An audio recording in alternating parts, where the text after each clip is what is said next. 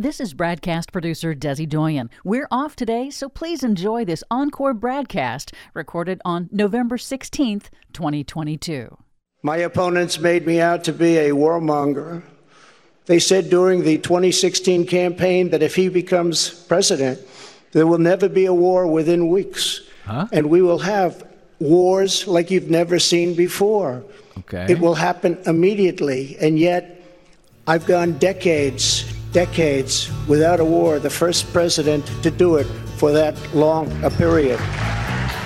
As president, he went decades without a war. Got it. Well, I don't know why I came here tonight. Man. I got the feeling that something right. As incoherent as I'm ever. so scared in case I fall off my chair. But he's back. And I'm wondering how I'll get down the stairs. Don't turn off the show. Clowns to the left of me, jokers to the right. Here I am, stuck in the middle with you. Yes, I am. From Pacifica Radio in Los Angeles, this is the BradCast as heard on KPFK 90.7 FM, people powered radio in LA. Also in California, in Red Bluff and Redding on KFOI and Round Mountains KKRN. Up in Oregon on the Central Coast on KYAQ, Cottage Grove's KSO, and Eugene's KEPW. Lancaster, Pennsylvania's WLRI, Maui, Hawaii's KAKU, in Columbus, Ohio on WGRN, Palenville, New York's WLPP, in Rochester, New York on WRFZ, down in New Orleans on WHIV, out in Gallup, New Mexico on KNIZ, Concord, New Hampshire's WNHN, Fayetteville, Arkansas's KPSQ, in Seattle on KODX, Janesville, Wisconsin's WADR, and Minneapolis, St. Paul's AM 950. KTNF. We also stream coast to coast and around the globe every day on the intertubes, on the Progressive Voices channel, Netroots Radio, Radio for Humans, NicoleSandler.com, Radio Free Brooklyn, Workforce Rising, No Lies Radio, Verdant Square Radio, Detour Talk, and most of your favorite podcast sites blanketing planet Earth five days a week. I'm Brad Friedman, your friendly investigative blogger, journalist, troublemaker, muckraker, and all around swell fellow says me from bradblog.com. Thank you very much for joining us. Glad to have you with us today. Uh, if you are a real follower of this program, given the announcement by our disgraced former president on Tuesday night, part of which you heard at the top of the show there, my apologies. you probably already know, if you're a real BradCast listener, you probably already know who will be joining us as my guest today particularly following all of the hullabaloo regarding his big announcement there on Tuesday night. Either way, you will find out soon enough, and welcome to the BradCast. Glad you could join us here. Uh, yes, Donald Trump did uh, bigfooted his way into the still ongoing election 2022 on Tuesday night to announce his intention to run for cover. I mean, for pre- the presidency, uh, my mistake. Hi, Desi. How are you doing, Desi Doyen? I'm doing well, thank Uh, you. yeah, sorry you had to sit through a whole uh, Donald Trump speech on Tuesday night. Ugh, it was a long one, wasn't it? It was, Uh, and boring. I know. Uh, anyway, yes, he's he's uh, says he's running for president again, uh, and no matter how much you or I, as it turns out, uh, the vast majority of Americans really, really do not want him to do so. That, according to new polling out from Politico and Morning Consult, finding 53% of registered voters believe Donald Trump definitely should not run, and 12% say he probably should not run. So that is 65% of Americans as of yesterday saying, please don't. Less than 20% of respondents said that he should definitely run, while only 12% say he probably should. So 65 no to 32 yes. Naturally, as he has done all his life, Trump takes no for yes.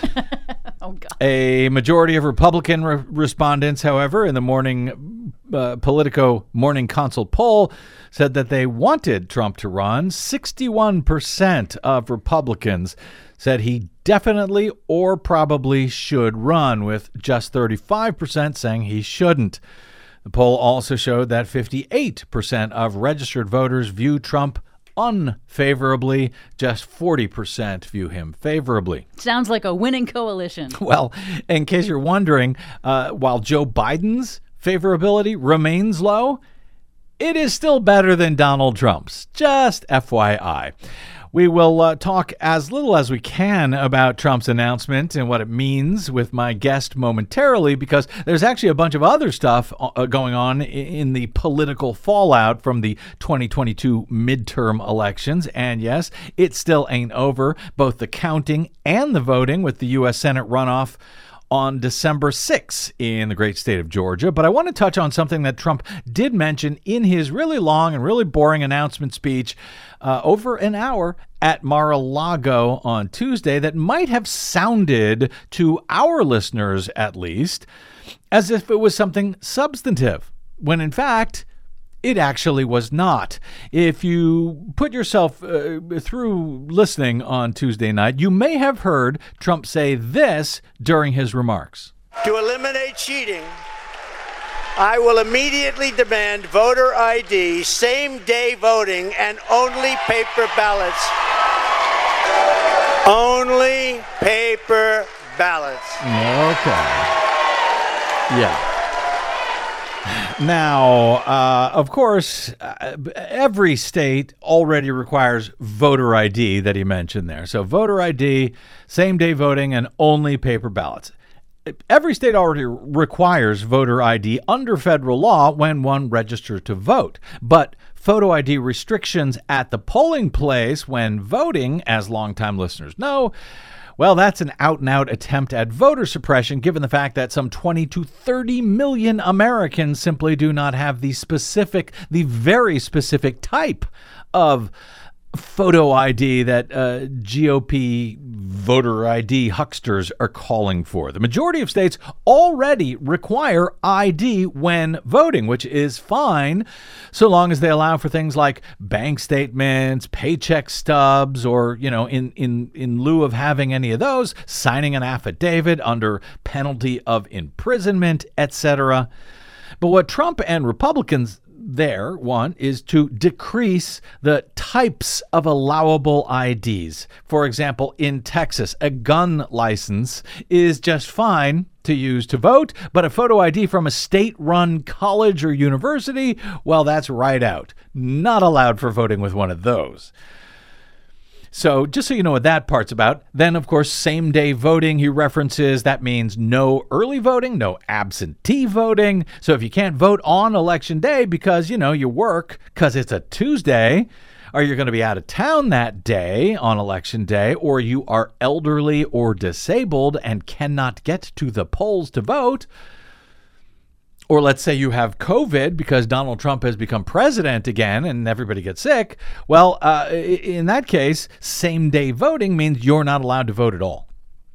But the reason I'm playing this clip is his reference to paper ballots, which he pretends to want and which you might think you heard you you've heard me calling for over the years. Well, Trump should be should have been more specific because what I have actually called for over many years is hand marked paper ballots. The states that Trump pretended that he won but he actually lost in in 2020, they all already have paper ballots. For example, everyone in Arizona votes on a hand marked paper ballot, whether it's uh, absentee, as more than 80% of voters do in Arizona, or if it's at the polling place. They hand mark a paper ballot. In Georgia, everyone votes on a paper ballot as well.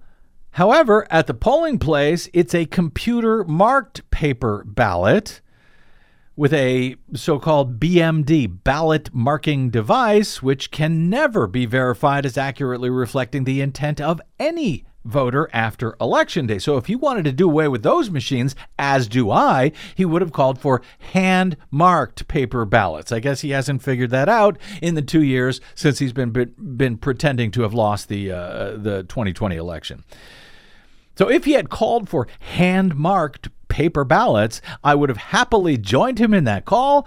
But he didn't because he doesn't actually know what the hell he's talking about. He's just saying words that he has heard, you know, people like the pillow guy say on the TV or something. He doesn't actually know what he's talking about. So don't get too excited. Please don't send me emails. You can. I am bradcast at bradblog.com. But please don't send me them saying, hey, Donald Trump, just like you, wants paper ballots.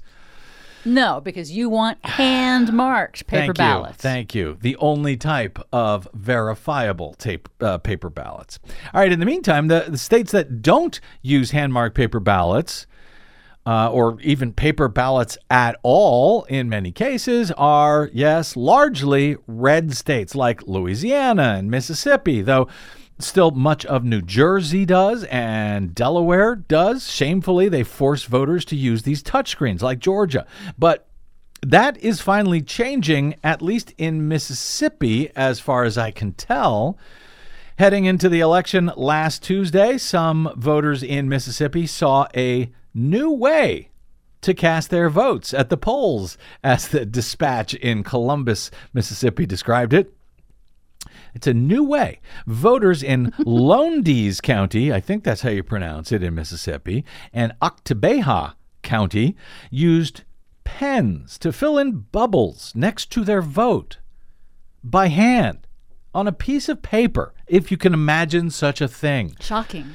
Once a voter filled out their ballot, the paper explains they then inserted it into an on site machine to confirm their vote. The machine scans the ballot, records and tabulates the votes on a flash drive, then stores the hard copies of the ballots in a locked compartment inside, which would help should a recount be necessary. Well, welcome to 2004 Lowndes in Oktibbeha counties, Mississippi. The paper notes that in years past, voters in both counties used a 100% unverifiable touchscreen uh, voting system to cast their votes. Lowndes County Circuit Clerk Teresa Barksdale said overall, the new system with hand marked paper ballots and a counting machine was much easier to use for her and the poll workers, and she's heard nothing but good things from those who voted. That after years of so many of us calling for Mississippi to dump their 100% unverifiable touchscreens in favor of, yes, hand marked paper ballots, but get nothing but pushback over all of those years from state Republicans who run the state. Quote, I've heard nothing but good comments, Barksdale said. They loved the paper ballots because you have a paper trail. People like to see that on paper. They put it into a machine, but that serves as a counter, which is strictly what the machine does. Everybody likes that paper trail, she said. Go figure. Oktibbeha County Circuit Clerk uh, Tony Rook agreed and said that voters have responded positively to the new change there as well. Quote, in general, the paper ballots work extremely well for us, and we have received very positive feedback. Rook said they are very efficient, increase voter confidence, and help ensure a secure election. You know, I have long said that uh, some of, you know, especially in some of these GOP run states, that they would never actually get rid of their touchscreens until a Republican got screwed by them. And I think I was almost right. I, I guess I should have said that they would never get rid of their touchscreens until a Republican pretended to have gotten screwed by them. Either way, however we got here, Yes. I'll take it. Uh, this year was the first election to use paper ballots in those counties, says the dispatch. And according to a new state law that passed in April of this year, all counties in Mississippi must officially move to using paper ballots. Hopefully, that means hand marked paper ballots, but I don't know. I haven't gotten to check that law there. But they must uh, move to paper ballots by January 1. 2024. Yes, in time for the next presidential election. Barksdale also said the systems are more cost effective. Imagine that, since we've been trying to tell them that for, I don't know, about 20 years now. Coincidentally, the dispatch reports the machines used in elections prior had difficult upkeep because there was trouble finding parts, as they had been in use for roughly 20 years. Oh my God. The operating system on that. 20 years old? Yeah. Maybe Wow. Windows 95. Ay, ay, ay. Uh, she also said uh, that the new machines were faster. Her workers brought her the uh, USB drives from each of the computer optical scan machines at the polling, polling place roughly an hour early than they used to. Quote, they love it. We hope the public appreciates us going to paper ballots, and we hope everybody is, is as excited about it as we are. Well, I know I am uh, Ms. Barksdale. Uh, congratulations to the voters of Mississippi and welcome back to the future.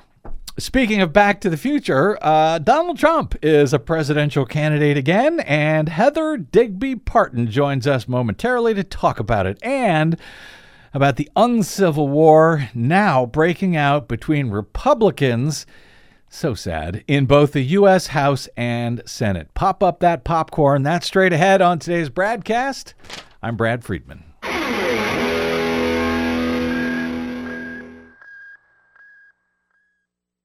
Hey, this is Brad. Here at the Bradcast and BradBlog.com, we fight for election integrity all year around, like no other media outlet in the nation.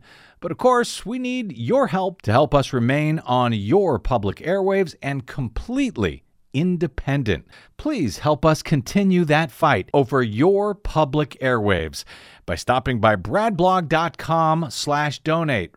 And thanks. You're listening to an encore presentation of the BradCast. On Civil War, on Civil war.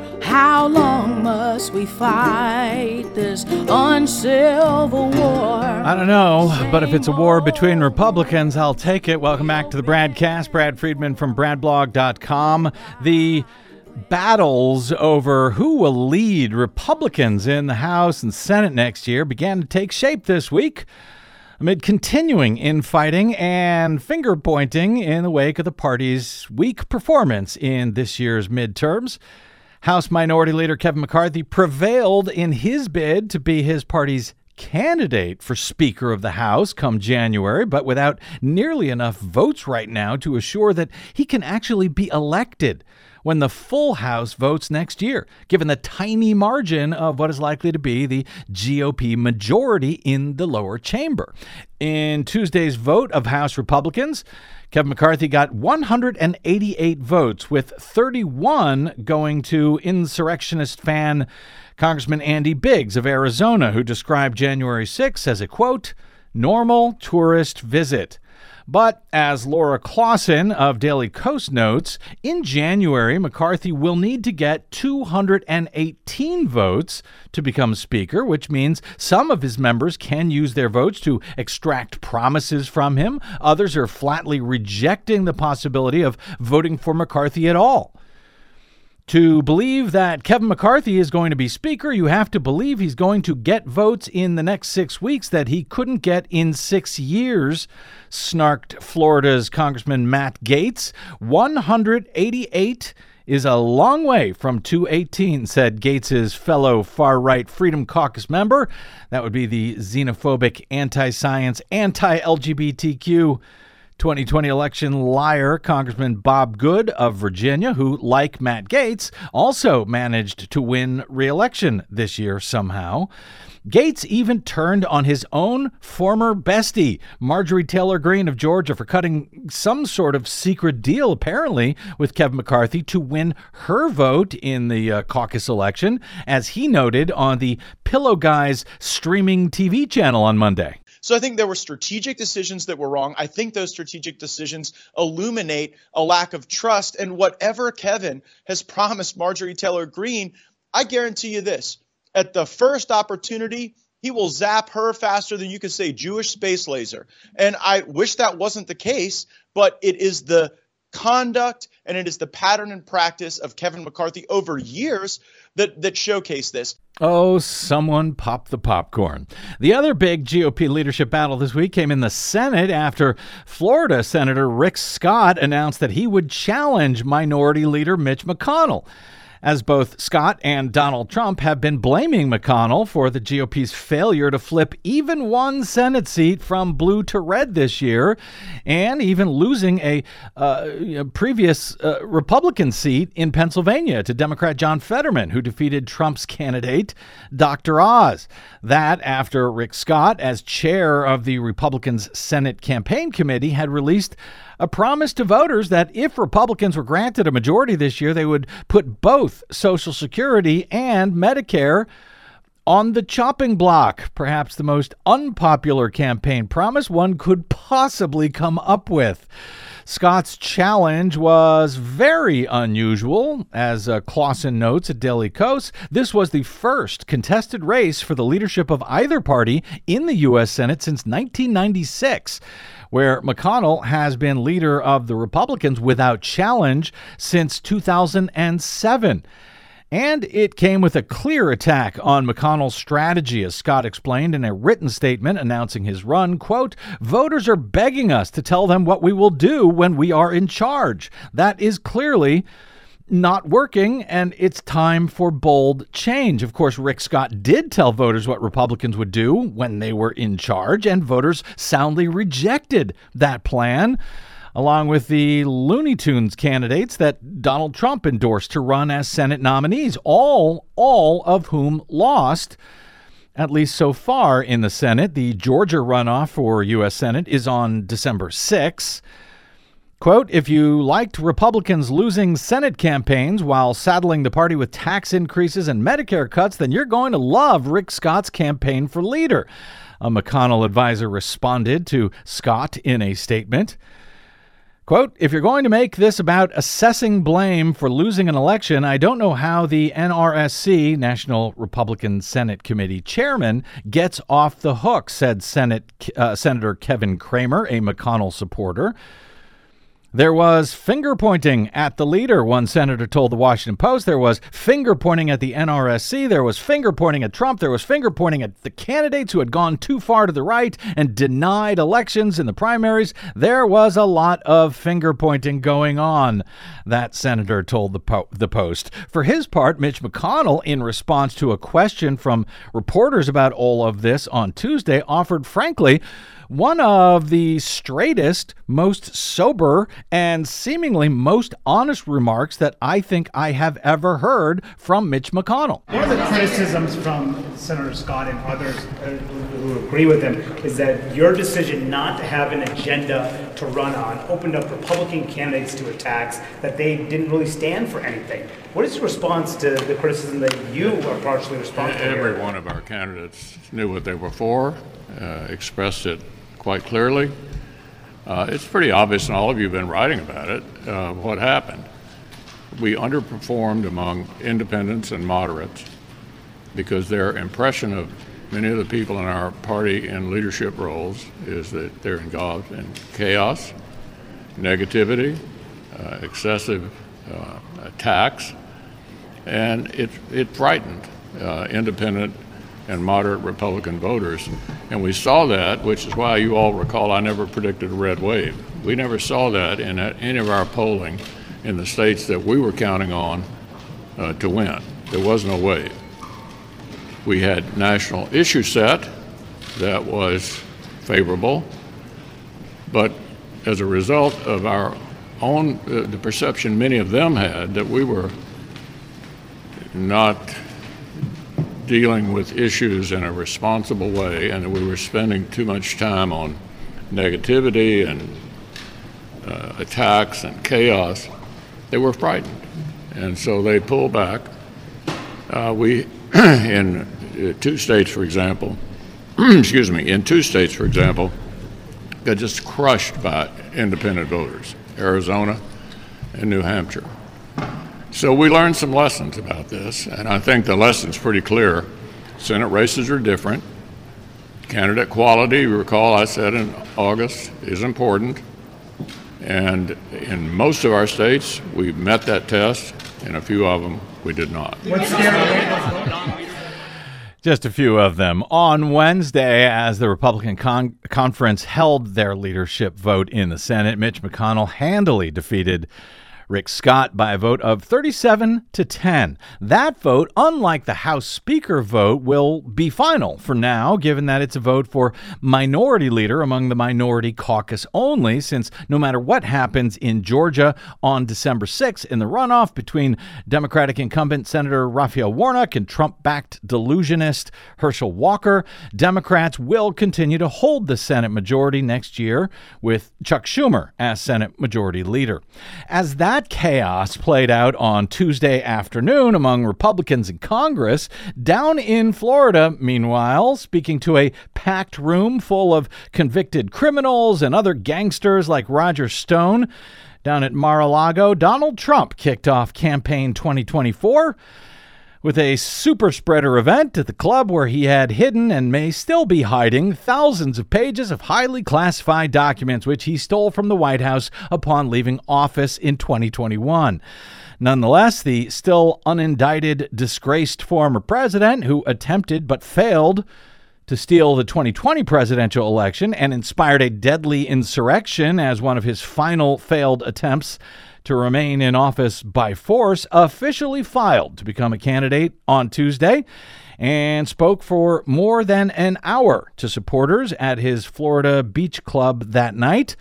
That, even as, perhaps especially as, he faces the very real possibility of both federal and state indictments for his attempt to steal the last election that he lost in 2020, as his company is also currently on trial as we speak in New York. As it faces a $250 million lawsuit for committing bank tax and insurance fraud, allegedly, and he is personally being criminally investigated by the U.S. Department of Justice on evidence of having violated the Espionage Act, the Presidential Records Act, and obstruction of justice in this theft of documents from the White House.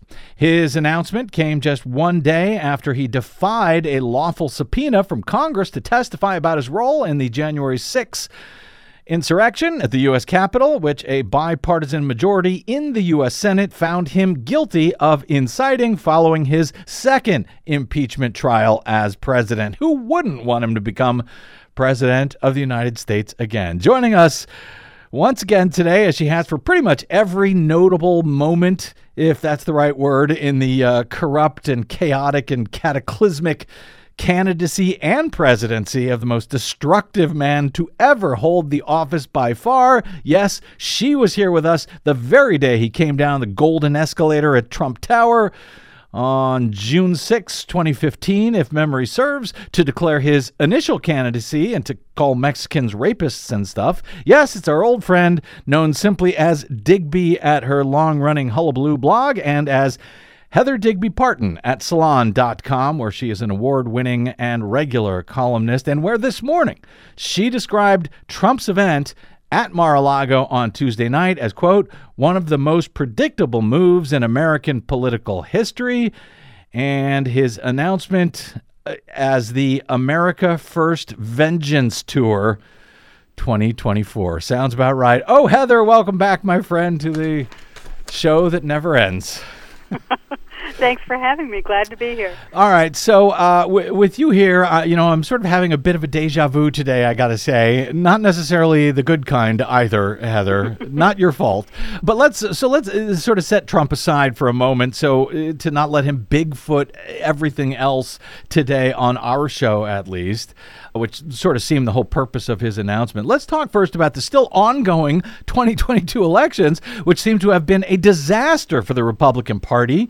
Before we get to what all of this pretends for the uh, GOP leadership in the House and the Senate, your thoughts on the Red wave, uh, we haven't talked to since the election. The red wave uh, that we have been suggesting for months and months would never actually come. It didn't, but it was, as I see it, a remarkably good performance by Democrats last week on both the federal and state level. Your sort of top line thoughts on uh, the midterms?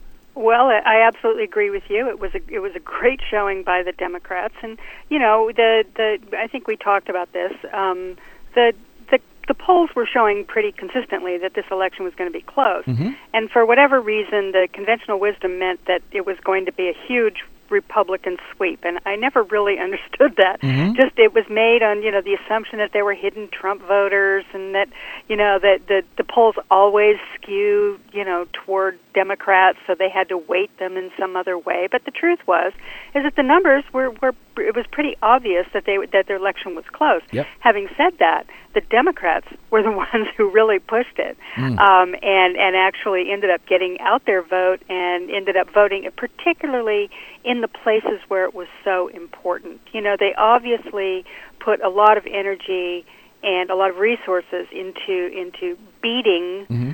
back the you know the anti-democratic.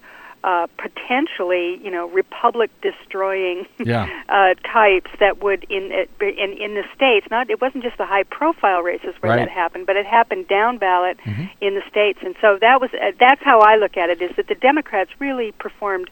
You know, the the polls suggested it could have gone either way, and the Democrats just pushed it hard in their direction, and thank God, and, and they ended up, you know, winning. Well, and that's one thing I've sort of been going back and forth on over the past week, uh, even longer than that. You know, this this terrible coverage uh, and and terribly misleading and inaccurate coverage by the corporate media, echoing the GOP line that a red tsunami was coming. That Democrats, you're right, did pick up and sort of make their own.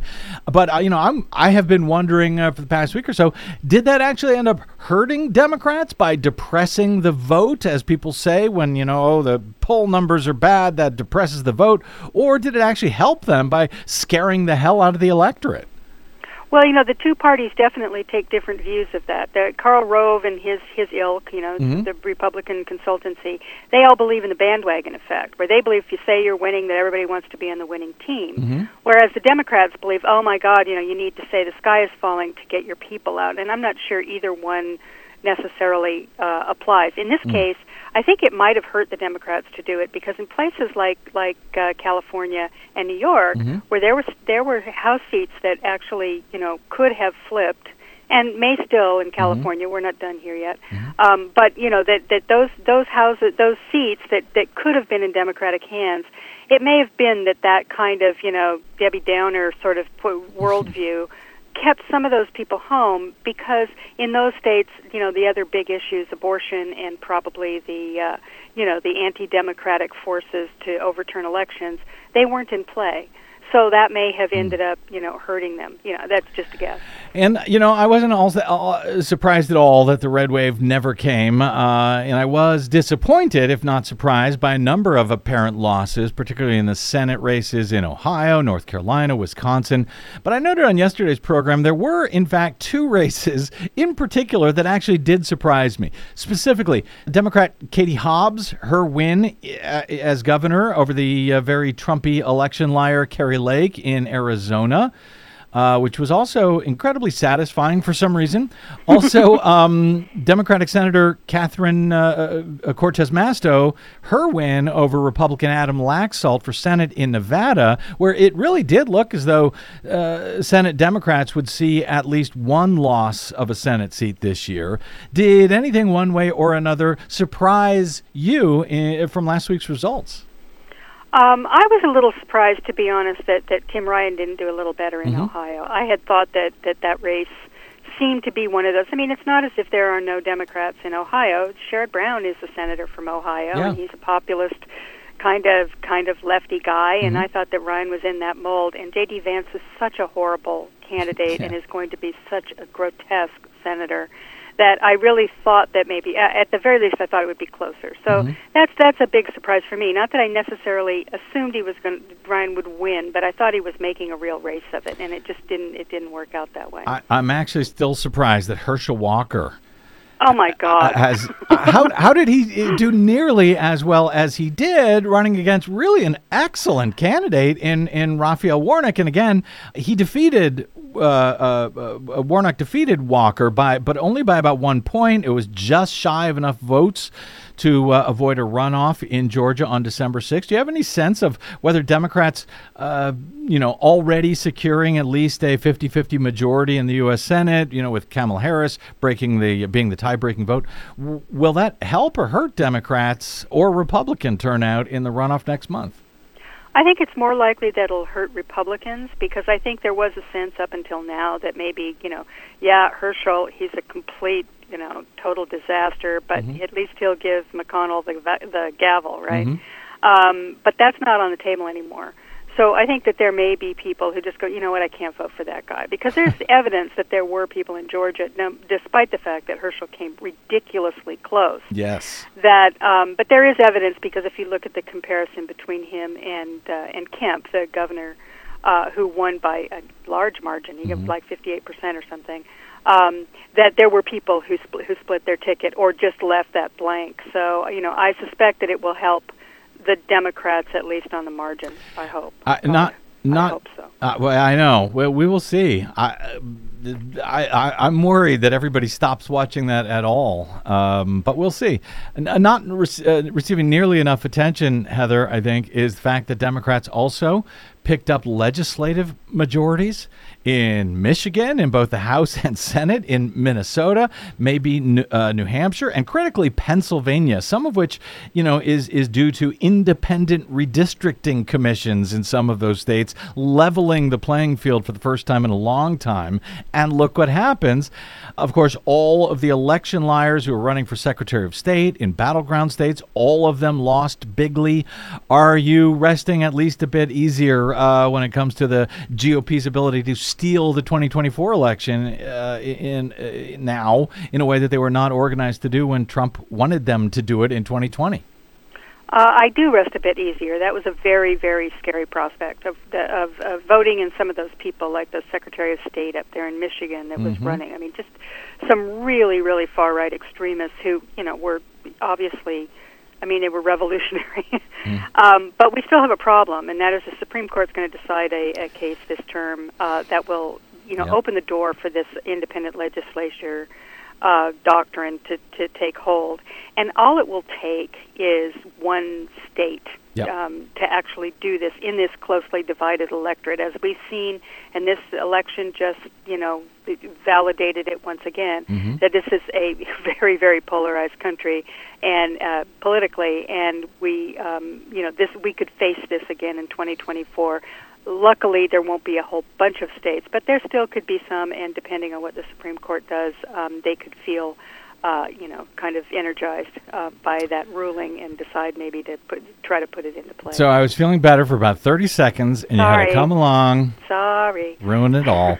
uh, so what what does all of this mean, uh, Heather, in, in the House and Senate when it comes to the leadership battles we're seeing? Presuming, as appears likely, uh, you know, but despite Trump lying about it in his Mar-a-Lago announcement on Tuesday, it, has not yet actually been called by media as of airtime today. Presumably, Republicans will win a very thin majority in the U.S. House. Will Kevin McCarthy be able to secure enough votes to become the Speaker? And if not, then what? Well, I have no idea about the then what because Okay. nobody has any idea of who that might be. Um, so, I mean, McCarthy's going to be vigorously whipping votes Mm-hmm. over the next couple of months until until they actually make the vote for the for the speaker. He has to get every Demo- he has to get every Republican Yeah. any dream that anyone might have that he could secure any votes of Democrats after what he's done is completely out of the question. So I don't know. He's making deals. He's clearly making deals. You alluded to it in your opening uh, about Marjorie Taylor Greene. Mm-hmm. They had a long, secretive meeting. It's pretty clear to me what that was about. He said to her, "Don't worry. We will investigate the living hell out of Donald Trump, out of Joe Biden. Mm. We're going to do that. We're going to take it on. You're going to be uh, on the committees that you want." And so I think he's cut a deal with her. But you know, she's not the only one. There's a whole bunch of them that are going to have to be dealt with. Yeah, and Matt- this is Matt- going to happen over and over again. It's not just going to be on this vote. It's going to be on every vote. So good luck, Kev. Have fun. yeah, Matt Gaetz did not seem like he was uh, wanting to play along with No. Kevin McCarthy. So he hasn't made his deal yet. Let's just put it that way. now, I, I don't want to make your head explode here, uh, Heather, in an otherwise uh, rare good week, but uh, Steve Schmidt, the former Republican strategist, John McCain's former campaign manager, uh, now an ardent never Trumper, he tweeted this week, quote, the House Democrats and a handful of Republicans could make Liz Cheney the Speaker of the House. they should do it, he said. Your thoughts on that, Heather? I, no. No? What? you know, I, it's better than Kevin, of course. And you know, Well? what, what, but I can't imagine what you know. I mean, is Liz going to be be a great speaker that can you know actually make the House function? I I don't know that anybody can be, to be perfectly honest. I mean, Nancy Pelosi may be the only person who could, and she's not going to be able to. and She's not the the speaker, and that's not going to happen. But I, you know, I just think this is going to be a, a three ring circus, no matter who is in there. Now, the idea of putting someone outside the House into the speaker's role, it is possible. I mean, you know, that there's nothing in the rules that says that the speaker has to be a member of Congress, but that that even seems outrageous, you know, outlandish for by today's standards. Um, but you know, hey, anything could happen. Donald Trump became president, so you know, anything can happen. And I just think this is going. I, th- I think people need to recognize that we're about to see something that we've never really seen before. Um, we've seen, you know, little little previews of it with John Boehner dealing with the Tea Party and Paul Ryan dealing with the up and coming, you know, d- Trump MAGA faction. It, it, it, there's all, but they've been building this for a long time, and now it's going to come to fruition with this very tiny majority that that McCarthy will have. I mean, it could be as little as one or two seats. Yep. I mean that makes every person in every person in the in the Congress a you know a potential kingmaker you know decider on any number of things. And that's just crazy time. So and, and you know i just i mean maybe the democrats i i can't think of i mean they asked henry cuellar the very conservative democrat to join the republicans to switch parties. And he said no which i thought was quite interesting. And uh, you know who knows who's being talked to among these people, these Republicans in New York and California. I mean, maybe there's one or two. These margins were very narrow, and when you're in a district where you only won by a thousand votes or you only won by 500, it's tempting, you know, because you could probably win either party, right? Under those circumstances, so you know, you've got a moderate district clearly if that's the situation. But he So- would, if there is a one or two or three vote margin, that does mean, as much as it's going to make life hell for whoever ends up becoming the uh, presumably Republican House Speaker, um, it also means that he or she has to get the votes of all of those people shy of you know one or two whatever that margin is right in order to become speaker I I mean, could we start that? It seems to me we could be starting off this uh, next term in utter chaos as Republicans are unable to even choose a speaker. It's entirely possible that that's, that's going to happen. They and, and you know, look, it's their own fault. They have created an absolutely insane caucus filled with lunatics, and now you know they're having to pay the piper on this. This is this is what happens when you when you embolden people like Marjorie Taylor Greene, who will be op- you know she'll be operating as a as a shadow speaker, and it's going to be her. She's the one who will be. Uh, she's the one. She's got a national following. She was all over the place in these campaigns uh, in in 2022, and she's going to be shadow speaker. She can't win because there are enough people there who kind of go, no, no, you're not going to be the face of the party. But she is a very going to be a very very powerful force. And just think about that, Marjorie Taylor Greene. I, I would a ra- powerful force. Yes. Oh I- my God. I would rather not think about that, but thank you for the advice. Um, okay, the nation's top fugitive from justice. That would be uh, Donald J. Trump announced his 2024 candidacy. Yeah. Uh, at, at one of the uh, many scenes of his many crimes, this one at Mar-a-Lago on Tuesday night. Uh, you were here on this show, Heather Digby Parton, the day that he announced his can- his first candidacy back in 2015, and correctly called it that day as a very serious concern at a moment when everyone else in the media saw it as a complete and utter joke, Heather. So, uh, with that in mind, should we be concerned this time around as well about his 2024 run? Of course. I mean, yes, we should be concerned. Maybe more concerned than we were back then because we didn't know what we would be dealing with necessarily. I mean, well, you and I talked about it, and you agreed. I think the two of us were among the only two people I knew who who actually took that. And I think Mark Halperin Really? was also one who took it seriously. Really? But virtually everybody else was laughing themselves Yeah. silly over it. Yeah. And you know, we were sitting there going, "Well, wait a minute. You know, let's think about this. These Republicans. You know, look at what he said. I mean, are we really sure that he's not going to?" Uh, that you know he's he's he's not going to do well with these people. I mean, we just watched the Tea Party Mm-hmm. sort of you know come out of nowhere. So yeah, it was always possible that that would happen. And now I think I, I I don't see any reason to believe. I mean, yes, the Republican establishment is upset that they lost, mm-hmm. and they're casting about for people to blame. And Trump is you know at the top of the list, but apparently so is Mitch McConnell. So is Kevin McCarthy. They're all talking, looking at people, you know, doing the whole circular firing squad. Mm-hmm. Meanwhile, we don't know yet what the people, the, and certainly what the Trump cult, is thinking. And mm-hmm. he's up there, you know, while, while everyone's rolling their eyes at him. You know, that was it was a terrible speech, and I agree that it was terrible. It was, you know, basically soporific. It was just oh, It was so you know, long, so him, oh, it boring. was- yeah. it was so boring, and he was very low energy, and the crowd was low energy. It was terrible. But we don't know that his people saw it that way. Hmm. They said, you know, there are plenty of people I'm seeing today. This was a statesmanlike speech. It was, you know, this was this was a man who cares about the future. Who will, you know, he is the greatest freedom fighter of his generation. I mean, people are saying this kind of stuff, and to me, I mean, it's always struck me as ridiculous. But that's what that's how they see him. So I wouldn't write him off at all. He has a core group of right wing, very, very fervent followers.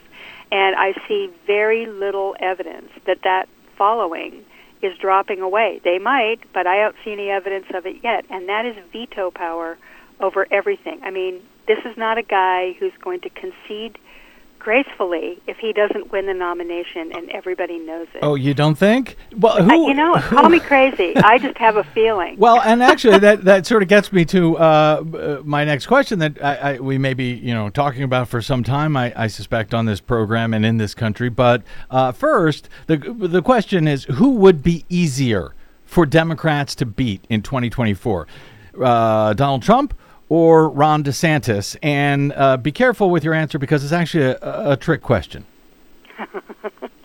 Um, you know what? I don't actually know. And the reason that I say that, I mean, my, my instinct says that Trump should be easier to Uh-huh. beat because we beat him before, right? Right. I mean, it only makes sense that the guy has, you know, has shown himself, you know, what, what his limit is, Mhm. and he's not very good at winning elections.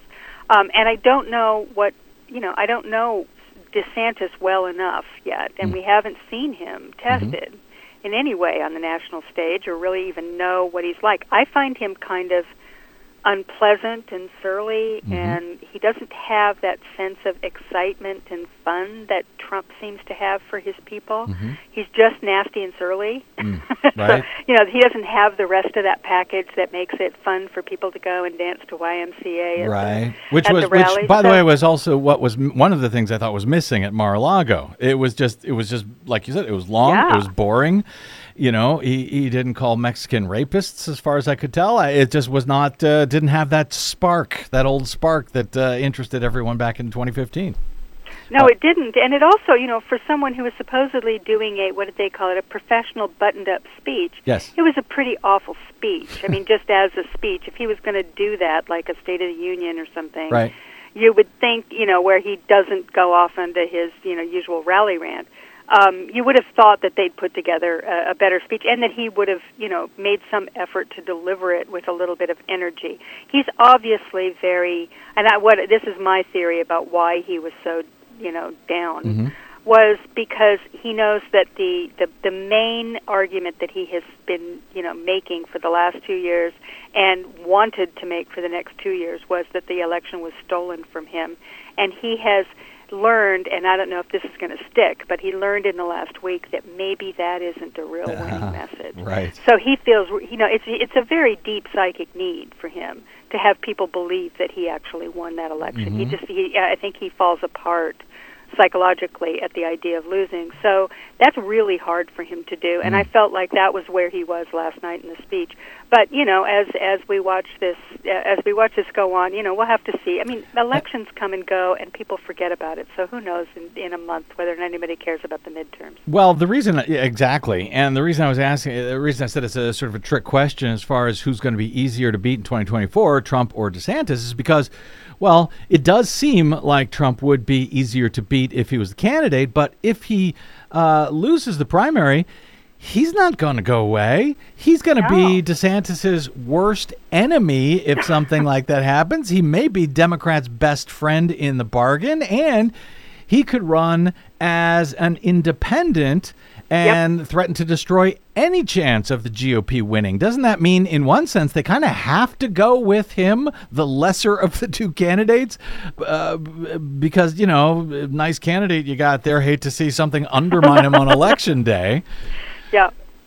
I, I agree with you. I mean, I think I think that the odds are very, very strong that he is going to to be the nominee, and lar- largely because of the dynamics that you're talking about. And also, you know, one of the main reasons that we all know that he that he wanted to announce was because he finds he thinks it's going to be some protection from some of this these legal problems that Yeah. he's facing. He's got a whole boatload of them, and and that you know he he'll use that as an excuse. I mean, there is no protection there, not not really. If if he really thinks that there's something real there, he's he's wrong.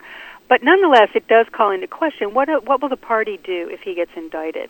Because after the Mar-a-Lago search, we know what happened. They all raced to defend him, Mhm. and even including DeSantis. And every, this is a travesty. You know, they're weaponizing the Department of Justice. Blah blah blah.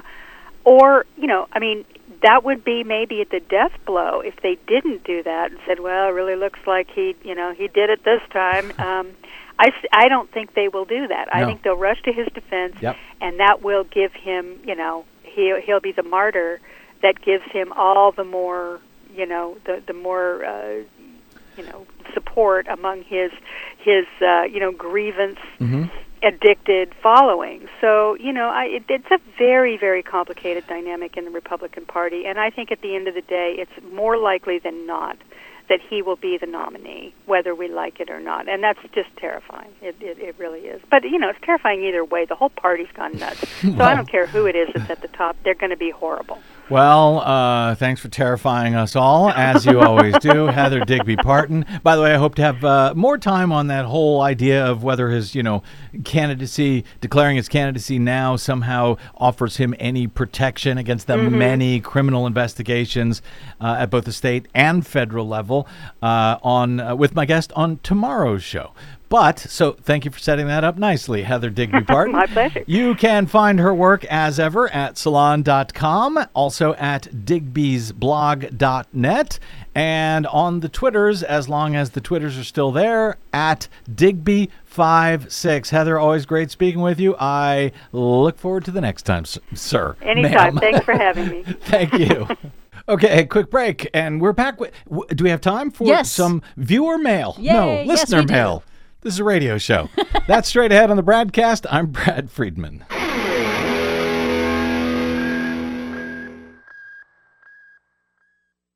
Hey, this is Desi. The BradCast and the Green News Report survive thanks to you and your support. Please drop by bradblog.com slash donate today to help us stay independent every day over your public airwaves. That's bradblog.com slash donate. And thanks. Hey, this is Brad. You're listening to an encore presentation of the BradCast. We get letters. Uh-huh. We get stacks and stacks of letters. Yes, we do. Welcome back to the BradCast. Brad Friedman from bradblog.com. Stacks and stacks of letters to uh, uh, my email, bradcast at bradblog.com. One from Steve P. Subject election coverage. Brad, hope you and Desi are doing well, right, Steve? I wanted to thank you for the great election coverage. I also appreciate the steer to Tom Bonier and Simon Rosenberg. Listening to the three of you and Desi kept my blood pressure within specs. I stopped listening to two of my podcasts because they were talking red wave and I couldn't understand why, except the mainstream media was puking that out constantly. Anyway, congrats on the thoughtful, accurate coverage. I appreciate the uh, solid source, writes Steve P. Well, thank you, Steve. Thank Glad you that indeed. it worked for you and that it helped. From our friend Festert2, who I do not know if it is a woman or a man. Uh, subject Florida. This follows the uh, Hurricane Nicole, the second hurricane to slam Florida in the past month. Festert2 writes, uh, quote, if doing the same thing over and over again with the same results is insanity, Florida is the classic paradigm. Rebuilding in the same coastal areas again and again, relying on astronomical amounts of federal money, while year after year, rebuilding costs get prohibitively higher and higher. By the federal government dumping billions of dollars into Florida, not only for hurricanes, but the continued rebuilding of the beaches after regular occurring storm events. This disincentivizes Florida from looking for better alternatives. This rebuilding the beaches has been going on that I am aware of since the 1970s and destroys marine habitats. The state of Florida needs to start buying up uh, devastated property and designate them as state parkland and establish mangroves all along the coast to protect the coastline. That is absolutely correct and is something that absolutely should happen. But good luck with that because Florida wants all that coastal tax revenue that comes from billionaires living on the beachfront, hotels, condos, tourism, etc. There's got to be a way to do it, and um, nature is probably going to solve that problem for Florida before they'll agree to do anything about Whether it. Whether they like it or not. Yeah. Finally, from Don S., subject indictment. Where's the goddamn indictment? Now's the time. Yesterday or today. Treason. Don S. I think I think he's talking about Donald Trump there. I'm not sure. Anyway, calm calm down. Just calm down, Don. Do keep in mind the 2022 election is still ongoing with next month's runoffs in Georgia, which means the Department of Justice and the Fulton County Georgia District Attorney may may still be in their 60-day sort of pause period before elections in which their guidelines prohibit any overt actions in criminal cases that might affect elections one way or another. So, just FYI, that could still be going on. You can send me that uh, angry letter on December 7, I guess. But until then, mm, we don't know. Beyond that, though, Don, I do have good news for you. I hope to be talking about exactly that sort of thing and related on tomorrow's BradCast, if the radio gods are with us, with Mueller, she wrote Allison Gill, sometimes known as AG. And I do hope you will join us for it. Yes. Until then, my Should be thanks. fun. It should be. We, we'll see. Yeah. Uh, I know. Well, we got to get caught. We haven't been talking about Donald Trump and all of his crimes for a bunch of weeks during the election, so we're going to try to get caught back up before the holidays. All right. Anyway, my thanks to our producer Desi Doyen and my guest today, the great Heather Digby Parton of Salon, and to all of you for spending a portion of your day or night with us. If you missed any portion of today's program, you can download all of them going back 15, 20 years, who knows now, for free at bradblog.com. That is made possible by you and only you. Yes, those of you who stop by bradblog.com slash donate to help us stay on your public airwaves. You too can drop me email. I am bradcast at bradblog.com and on both the Facebooks and the Twitters. I am the Brad Blog. We'll see you there till we see you here next time, hopefully tomorrow. I'm Brad Friedman. Good luck, world.